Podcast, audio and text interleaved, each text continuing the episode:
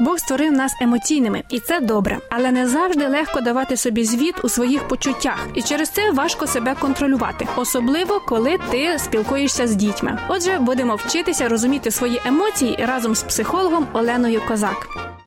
Статус мама. Для цього є дуже хороший метод роздрукувати табличку емоцій, різний спектр емоцій, і почепити їх на холодильник або на видному місці, і постійно себе запитувати, що я зараз відчуваю. Коли ми собі чесно даємо відповідь на ту емоцію, яку ми відчуваємо, зразу йде полегше. Другий крок це чітко назвати причину. А чому я це відчуваю?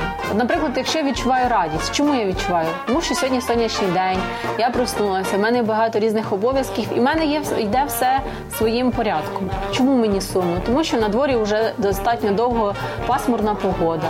Сьогодні моя дитина там мене е, розчарувала, принесла школи погану оцінку. Третій ступень емоційної компетентності дозволяє нам розуміти, що відчувають інші люди і чому. Це допомагає покращити стосунки, уникнути багатьох конфліктів удома і на роботі та виховати дітей з високим IQ. Але досягається це тільки після того, як ми навчимося аналізувати і розуміти себе.